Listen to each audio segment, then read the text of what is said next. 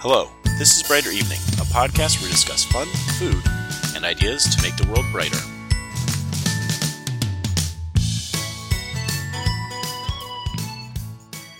Good evening, my name is Josh, and this is Brighter Evening.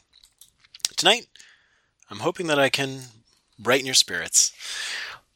We're going to be talking about two major categories of technology that have really progressed and um, in, a, in a relatively short period of time. And technology doesn't solve political problems. It doesn't solve interpersonal problems. I think that's well known. Um, and it's it's a flaw to think that they do. But to look at that sort of technological progress, to me, in, in difficult times such as these, gives me some hope that, you know, there are things that, that do get better. And you know, some of these things come from come from difficulty, come from problems. Some of the growth in the world does come out of adversity. And so I'm hoping that this discussion brightens you your day in the way that thinking it brightens my thinking. The first major technology to talk about is transportation. Now, that's a, a obviously a very major category, and transportation has been with us from the very beginning. And in the very beginning, it was walking. And so I thought, you know, let's let's consider how much have we improved transportation. And to look at that, look at how long it would ta- take to walk from the east coast of the United States to the west coast of the United States, across the country. And it's around three thousand miles. Um, we know that it's really not possible to go twenty-four hours straight, at least not for some of these technologies, and so we can we can say that, you know, maybe eight to twelve hours of break would, would be necessary. So how long would it take to walk across the country? And I, you know, the number there is about two to four months, um, going going across the country on foot, like the pioneers did. It takes quite a while and quite a lot of effort. And at some point, you know, you got to stop and make camp and or stay at a hotel or whatever you're going to do. But it is something anyone could do. It's probably easier now because there's a lot more flat roads, but at the same time, you're still going to be going through deserts and stuff. The next major breakthrough in technology is biking. And in, in the sort of time traveler episode, talked about, you know, would it be possible to invent a bicycle earlier? And of course it is, um, probably possible that a bicycle was invented earlier. But a bicycle requires roads, and, and that's the interesting thing. A lot of this stuff requires infrastructure, and so the biking infrastructure, walking infrastructure led to biking infrastructure, better pathways, and biking infrastructure led to better car infrastructure. So, assuming decent roads, you can bike at maybe ten to fifteen miles an hour on average. Um, there are some, some things to consider with that. If you're crossing the Rocky Mountains, it's going to be very slow to go up, and probably not as fast going down as, as it could be because A, you've got wind resistance, and B, it's probably pretty terrifying to ride a bicycle at seventy miles an hour. So my guess is, you know, that that's going to slow things down. But my guess would be somewhere between two and five weeks to cross the country. Um, you know, depending on how long of a break you take and how quickly you can get up and around the Rockies.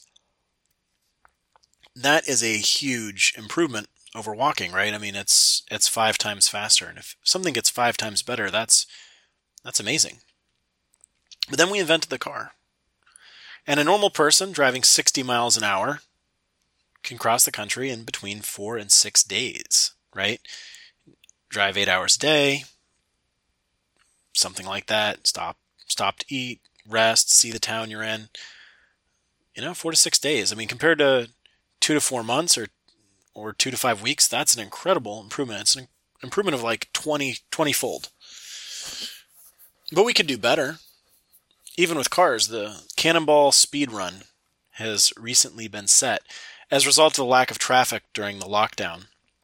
Now, if you're not familiar with the cannonball run, um, there's there's a lot of uh, stuff about it. It was originally called, I believe, the Cannonball Memorial Coast to Coast Speed Run or Trophy Run, um, and it ran officially for a couple of years. Uh, in the seventies. It's an unsanctioned race. It's an illegal race. It's the how quickly can you move from a particular parking garage in New York to a particular parking lot in Los Angeles. And so you've got to cross the entire country. You've got to find the best route, avoid the police, and speed like crazy. There's a series of movies that were just kind of like all-star cast comedies in the seventies called Cannonball Run and Cannonball Run two. Um, and at the end of last year, beginning of this year, there were some uh, some stories about some people who'd recently completed the Cannonball Run and set a record, and then they waited two years to tell the details of it. And they did some crazy stuff, right? They took a car and they painted it to look like a different car so it looked more boring. They hadn't, uh, you know, ways to tell where the um, the police were. They had a spotter with a long-range binoculars. They even had a collision avoidance radar f- system from uh, aircraft, so they could tell if police aircraft were in the area. They were calling friends, and and they they beat the record. But then the lockdown happened, and a new solo record has been set. And so we know how fast a car can get across the country. twenty-five hours, fifty-five minutes, just under twenty-six hours. This one guy crossed the entire continental United States in a car. So if we go with one hundred twenty days down to about one day, it's about one hundred twenty times better if you're willing to break the law and, and be super dangerous, right? I can't I can't endorse people doing the Cannonball Run because that's a crazy dangerous thing if you get into an accident at that speed. Right, the, the, the speed necessary, you have to average over, I think, one hundred ten miles an hour. And that means that you've got to make up for time when you stop for gas. Even if you stop for gas for five minutes, you've still got to make up that time. I think that the solo Cannonball Run um, that, that just set the record, he put a special one hundred fifty gallon tank in, so he only needed to stop for gas once or twice, which is still insane. All right, but we know that cars aren't the pinnacle of speed, right? Uh, I'm not covering trains here. Um, I didn't didn't spend the time to look up the speed of different trains. Um, although trains do kind of fit in. I just kind of went straight to airplanes. So the Spirit of Saint Louis, the first plane to fly solo transatlantic, flew at about one hundred twenty miles an hour. And that, that would happen about twenty-five hours. So that's to, to cross the country. So that's actually not that different from the Cannonball record, which is kind of crazy. Um, but that was a, an incredibly fast plane for its day, and it, it was, you know, in, incredibly fast for anything in its day. But of course, that was really early in the years of aviation. Soon we had the Boeing three fourteen A Clipper, which was the first uh, commercial airliner. And what makes that aircraft really interesting is it's a type of aircraft that's more or less died out. It's a flying boat. And that's different than a seaplane. A seaplane is a normal airplane that's fitted with floats instead of landing gear. But the the idea of a flying boat is it actually has a boat fuselage and it lands on the water. Uh, and it was really great in the early days of aviation to have flying boats because you didn't need to have an airport everywhere. Anywhere that had a regular port could work. And it had uh, transatlantic and trans-Pacific capabilities in terms of range. So that that was pretty great. If you were to fly it across the country, it's... It its cruising speed, I think, was one hundred eighty-eight miles an hour, so it would take around sixteen hours. Um, you know, we're getting much, much faster than walking at this point, you know, from months to hours. Uh, the first kind of modern commercial airliner uh, was still propeller-driven. It was the Douglas D C three. It went at two hundred seven miles an hour, so that shaved a little more time off, right? fourteen and a half hours. This is a propeller plane. Um But it's where you look at it and you say, well, I, I recognize that as an airliner, right? This is something that passengers fly on and it looks like what we expect. But it didn't stop there, right? Eventually, the seven oh seven was released. And if you've never heard this story, I, I, I think it's an awesome story. The, the Boeing seven oh seven was shown at an air show. And the pilot who was flying it really wanted to show off. So he took the plane and he did a barrel roll. And a barrel roll, right, you fly the plane kind of in a circle. And if executed properly, the barrel roll maintains around one G of force. So everything's still kind of pulled down as you'd normally want, expect during level flight. But it's an impressive maneuver. And you see this happen, right? And people were blown away, and it helped them get a tremendous number of orders. That pilot got the full fury of the C E O of Boeing, saying you took a multi-million dollar investment, I don't know how much money they spent on it in an air show, and pulled a risky maneuver. Now, it worked, but it, the the story I heard is that he never quite got forgiven. Um, so, you know, you had the, the seven oh seven, and it was, uh, you know, it was the first of its type. It was a turbojet. Eventually, turbofan engines came into style. None of those really had much of a performance difference in terms of speed. It's mostly about fuel efficiency, because they're all subsonic airplanes. Uh, and they, they go between like five hundred fifty and six hundred miles an hour, and flying coast to coast is about five to six hours. So we've gone from two to four months to five to six hours. I mean, you're you're talking, you know, a thousand times faster probably there, right? It's it's incredibly fast. Now, there was the Concorde. It never flew over the continental United States because of res- regulations. But if we're going to go for fast jets, let's go for fast jets. Let's go for the fastest jet we know of, the S R seventy-one Blackbird. Now, this airplane, if you've never seen one, you should definitely take a look at it. It is a very, very cool airplane. In the show notes, I've got some information linked to about it. It talks about Dulles Field or something like that. It's a part of the Smithsonian Air and Space Museum near Dulles Airport. That is now known as the Udvar-Hazy Center, um, named after this um, airplane lease financier who donated a bunch of money. But the um, so if, if you're wondering where that one that they're talking about in the show notes are, um, it, in the link in the show notes about the S R seventy-one, that, that's where it is. Uh, it's near Dulles Airport, about uh, forty miles from Washington, D C. The S R seventy-one Blackbird, it's the most incredible airplane.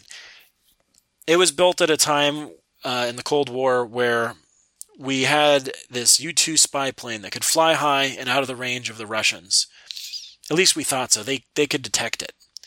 And they couldn't do anything because it was too high up. But eventually they were able to reach it with some, some sort of missile or something.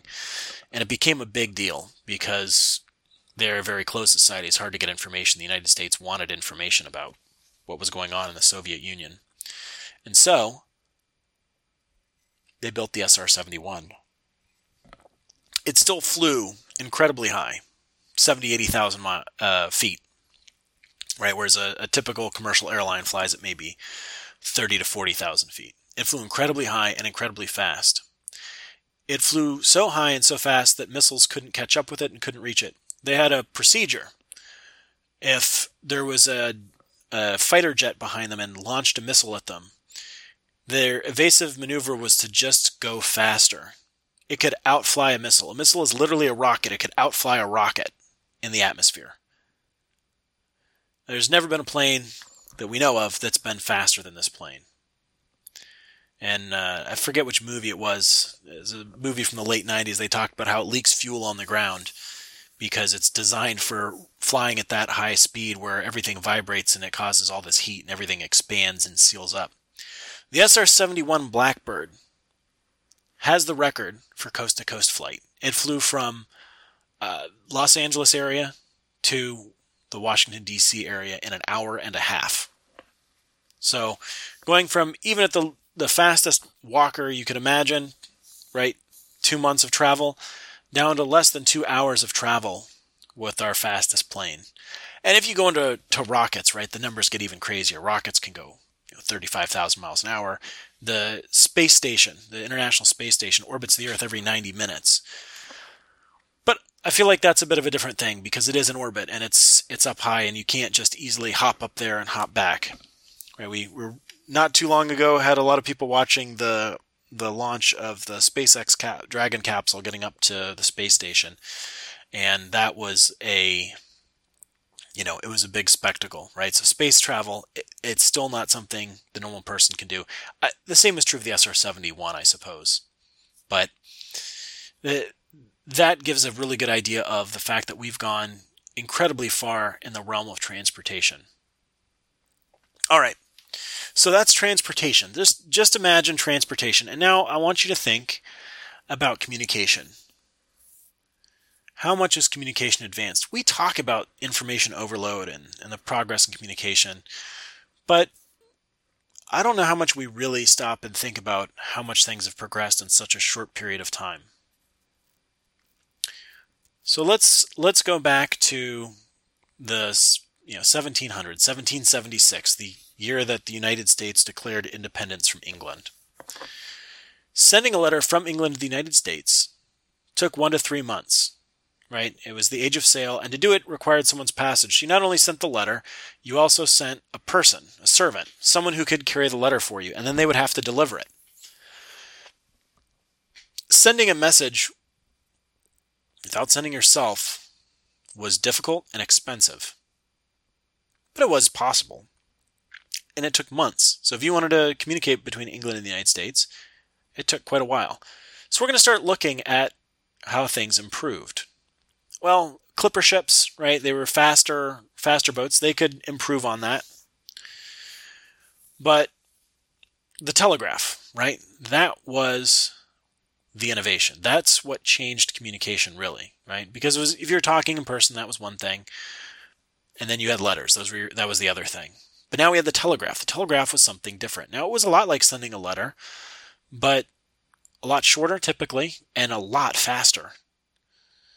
Uh, typical telegraph was short because you paid per the word, right? It was expensive. And so, um, you know, it was, it was somewhat like how Twitter worked. Uh, only just Twitter direct messages, I guess. So in eighteen sixty, that was the uh, relatively early days of um,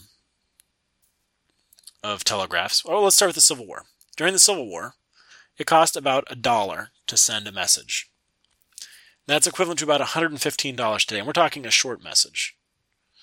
Um, that's just during the Civil War. Now, if, if you went eighteen sixty and sent ten words from New York to New Orleans, that would cost about two dollars and seventy cents, which is roughly sixty-five dollars in two thousand two dollars, which is, eh, you know, ballpark around probably that one fifteen figure we just talked about in today's dollars. Uh, going transcontinental, coast to coast, was seven dollars and forty cents. Um, that would be two hundred ten dollars today. And just sending ten words to England was seven dollars and forty cents, another two hundred ten dollars. So if you wanted to send ten words, right, you can't even say the entire lyrics to Happy Birthday without it costing two hundred ten dollars to send that message. The transatlantic cable that made that possible was twenty-three hundred nautical miles long and had seven strands of copper and special insulation. It was surrounded by high tensile strength steel to keep it from, from breaking. And it was laid by the biggest ship of its day. It was a ship that was built to carry four thousand passengers, but they had a lot of problems with it. They couldn't fill it, and so it didn't work. Um, it was an amazing undertaking. I've got a lot of links to this in the show notes. You should read about it. Amazing undertaking to do this, to, to go across the Atlantic, because they had to build this weird cable, and they didn't have the modern materials they have today for insulation, so they had to figure this out. Salt water is a great conductor, and if you don't insulate your cables well, these are copper cables, the wire's going to go across it. It was, th- this ship in its lifetime laid thirty thousand miles of cable, and it moved at five miles an hour. So it laid many transatlantic cables, and now they have specialized ships that do this. Um, we still lay transatlantic cables. They're fiber optic today, using much higher tech materials, and, well, we'll, we'll talk about how that's changed things. Um, when they were finished with that first transatlantic cable using those seven conductors, they were able to send a signal at eight words per minute. So terribly slow. Um, people speak at about one hundred words a minute. After some help from a physicist named Oliver Heaviside, they were able to make some changes. I believe that the way that it worked is they added a um, an inductive choke, so it it blocked a lot of the lower frequency energy, allowing the higher frequency energy through, which took the, the signal because of something called group delay. As that energy went across the wire, the the waveform kind of spreads out over time, and they're able to kind of sharpen that up a little bit. I I believe that's that was what Oliver Heaviside did, um, but I read that in a different book about Edison, so I'm not sure if um, if that was his approach or if that was Edison's approach and there was a different approach. But they were able to get up to one hundred twenty words a minute, which is pretty close to speaking speed. Um, that's, you know, with, with the right type of equipment, you can send quite a lot at one hundred twenty words a minute.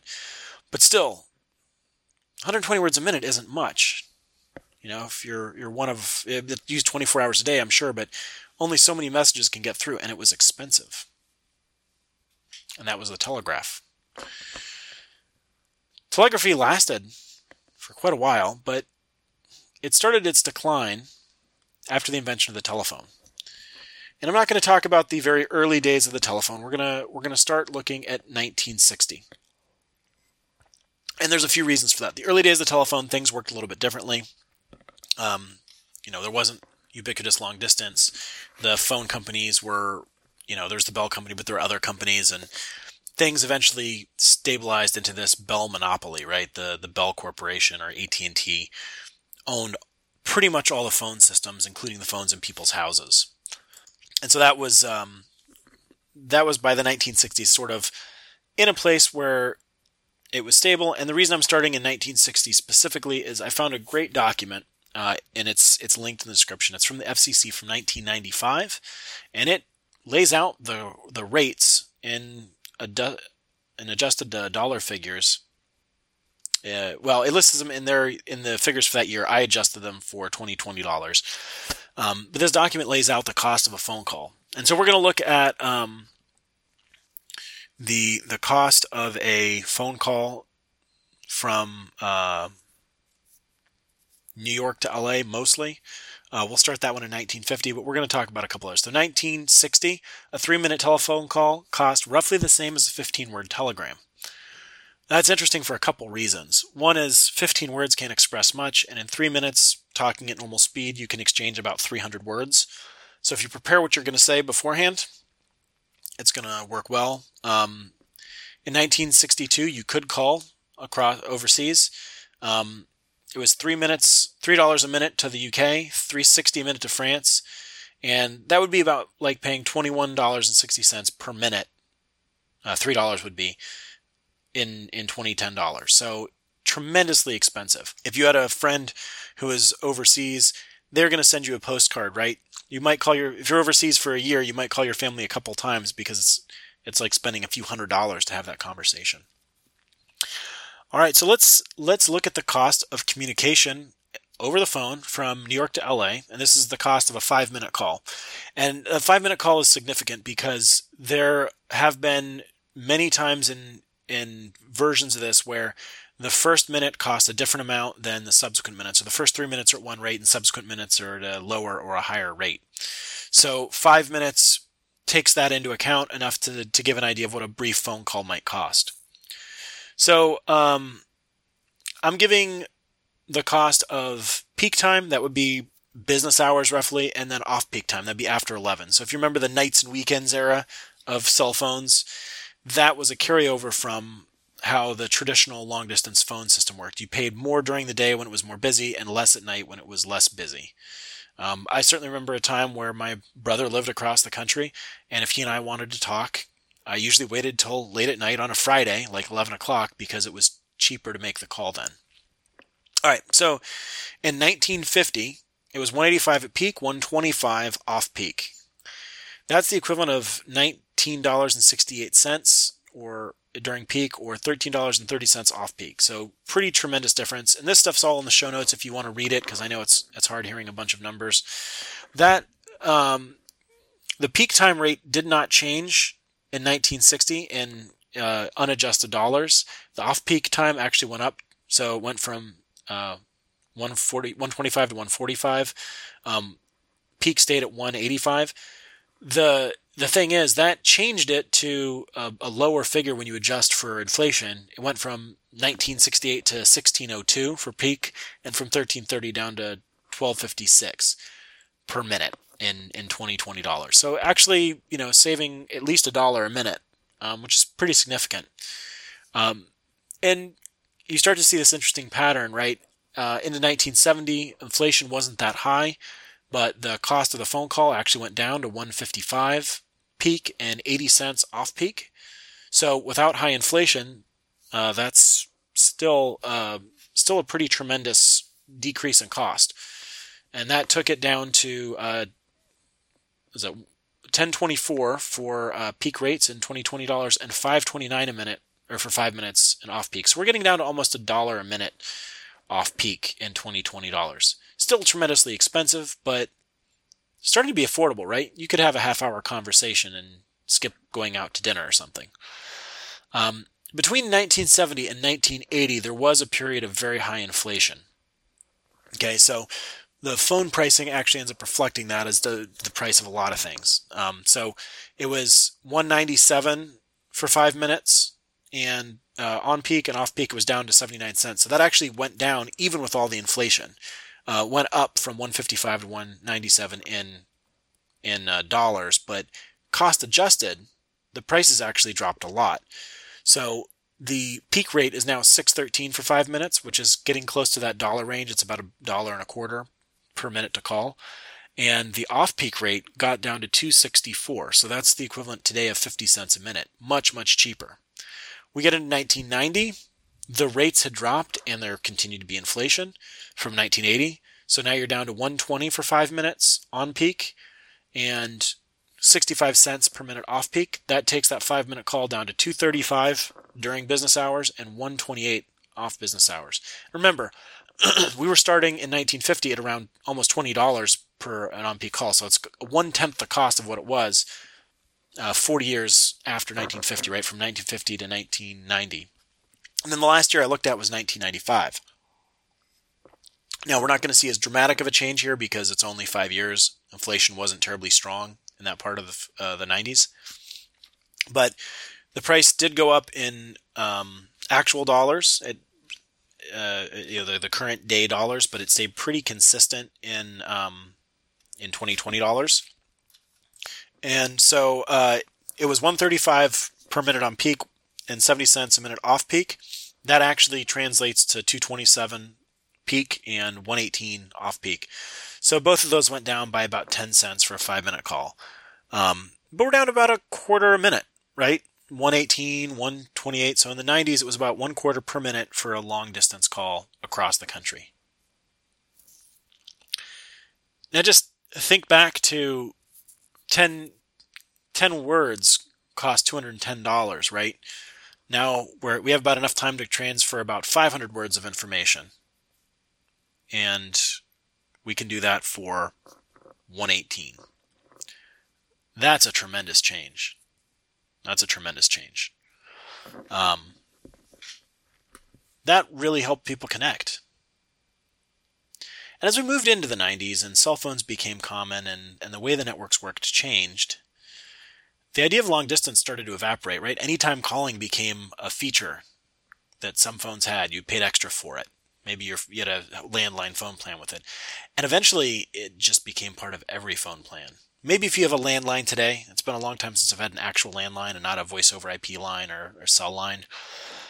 Maybe they still have that kind of setup. But for, you know, regular phone use, if I want to call my, my brother across the country, I want to call my sister across the country, I want to call, you know, a friend from somewhere else, I don't think about how much it's going to cost, right?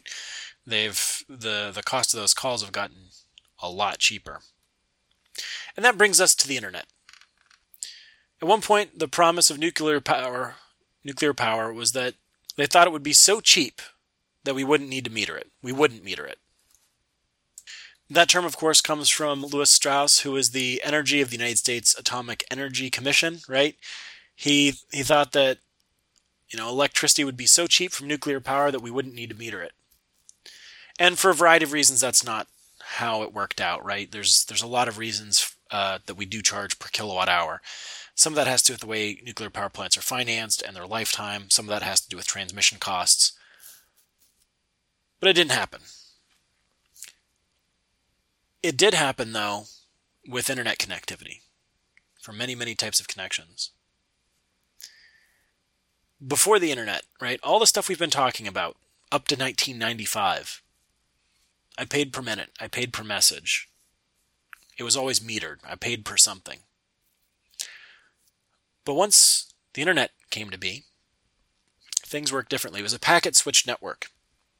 You weren't tying up a circuit. You were sharing it on a best efforts basis. It was less reliable than the phone network.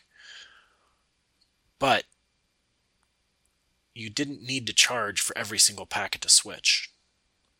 Things could move around. In the modem era, started out kind of metered, sort of. you dial into A O L and you'd have a certain number of, you know, minutes that you could use. Some I S Ps did that, but eventually those plans gave way to unlimited plans. And and not too far into the nineties, right? ninety-five, I'd say, was the peak of A O L.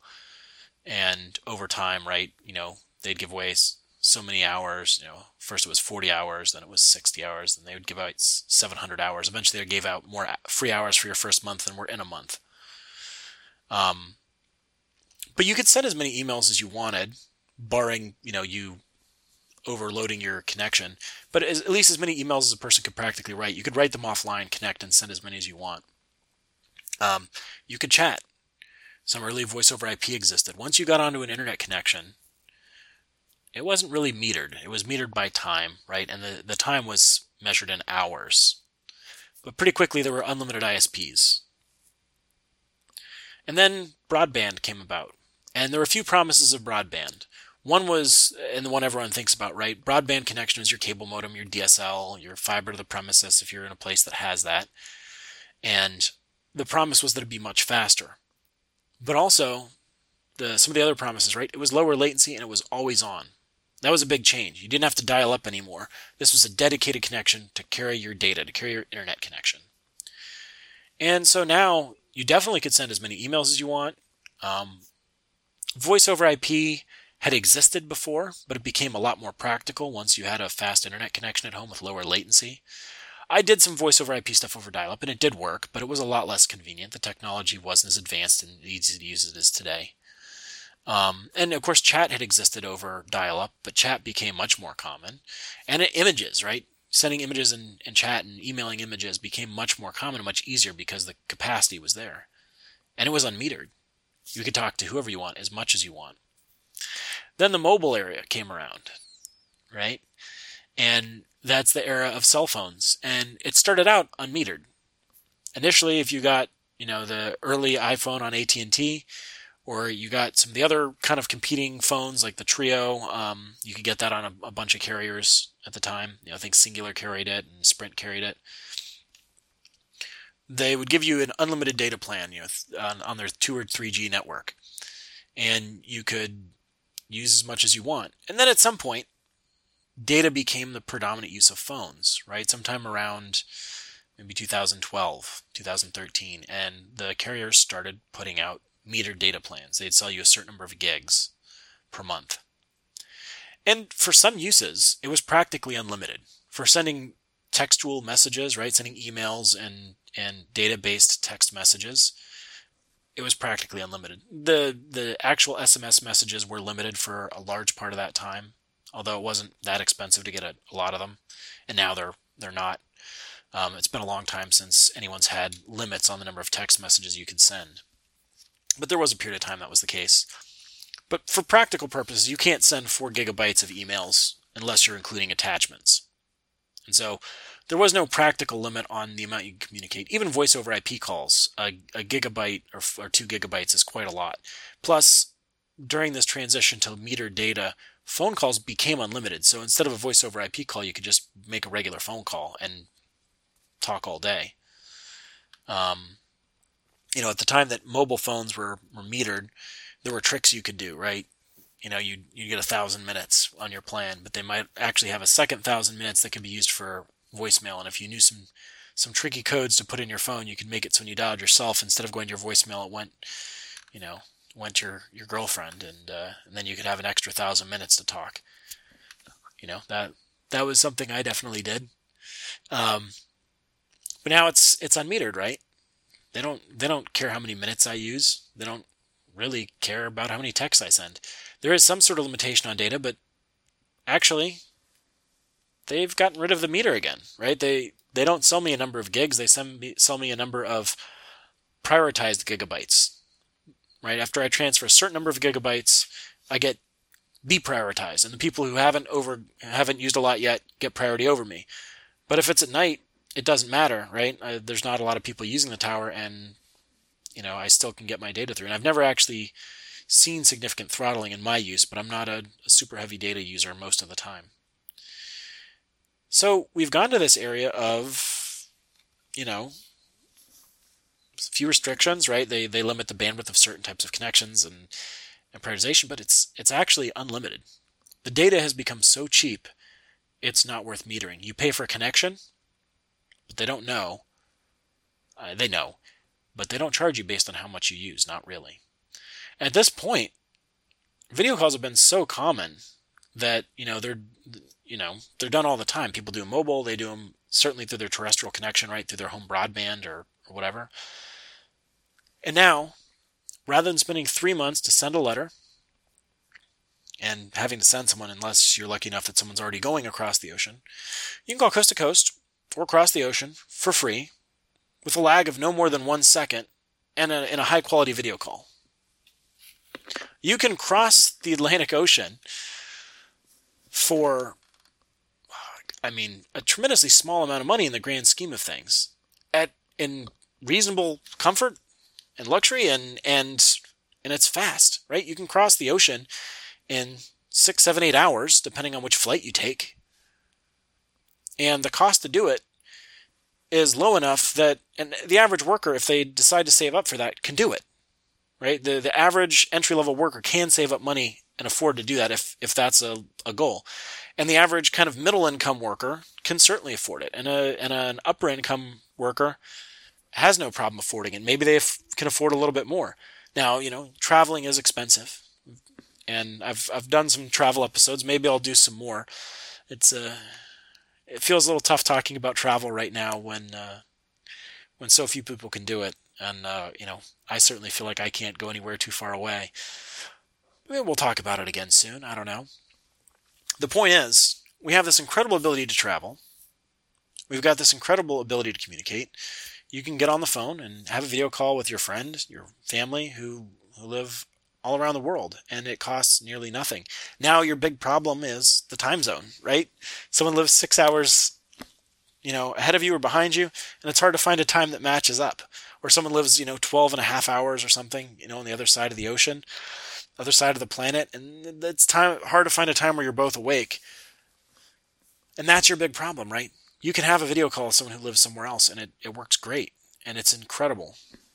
And it's one of the things that makes me feel good.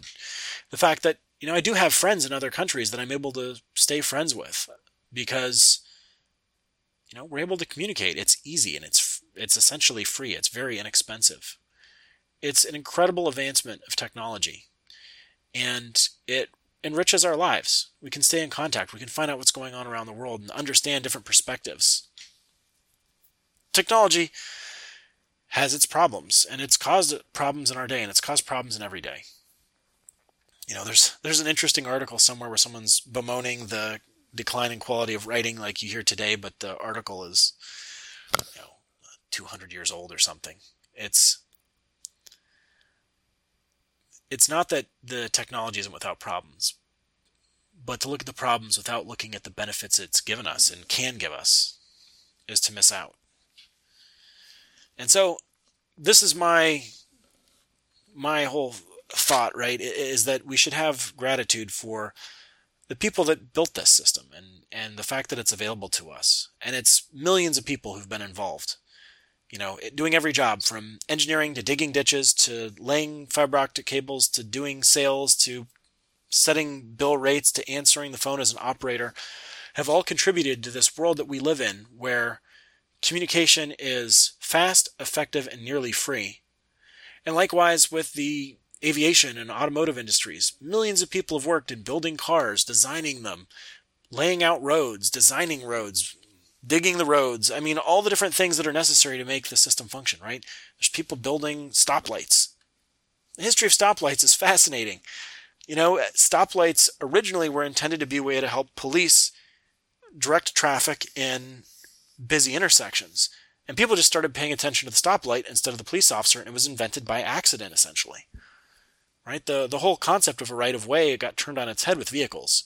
The right-of-way originally was just everyone has the right to be on the road, and it changed to people should take turns, and we need to segregate traffic based on how fast it is, because you don't want to have cars and pedestrians sharing the same road. It, it's just, you know, doesn't flow well. It's dangerous. Right?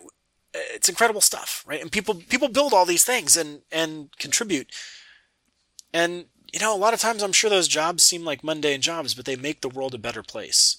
And I'm grateful for the people who've done that work. I'm grateful to be able to do work that I feel like is improving the world in some way. You know, I, I feel like hopefully people are learning things. As as you listen to my podcast, I hope you're learning things. The podcast isn't my job. I don't currently make any money from it. Um, but in my job, I, I I do get to do something that makes makes a difference for people. And, uh, you know, maybe it's maybe it's not you, maybe it is, who knows. But the fact that we, we have this opportunity to make the world better in some way means that we should take that opportunity and figure out what we can do to to change things, to improve things. You know, make it a make it a more fair and just place. Make it a place where people can connect, where people can share love and, and share moments with their loved ones.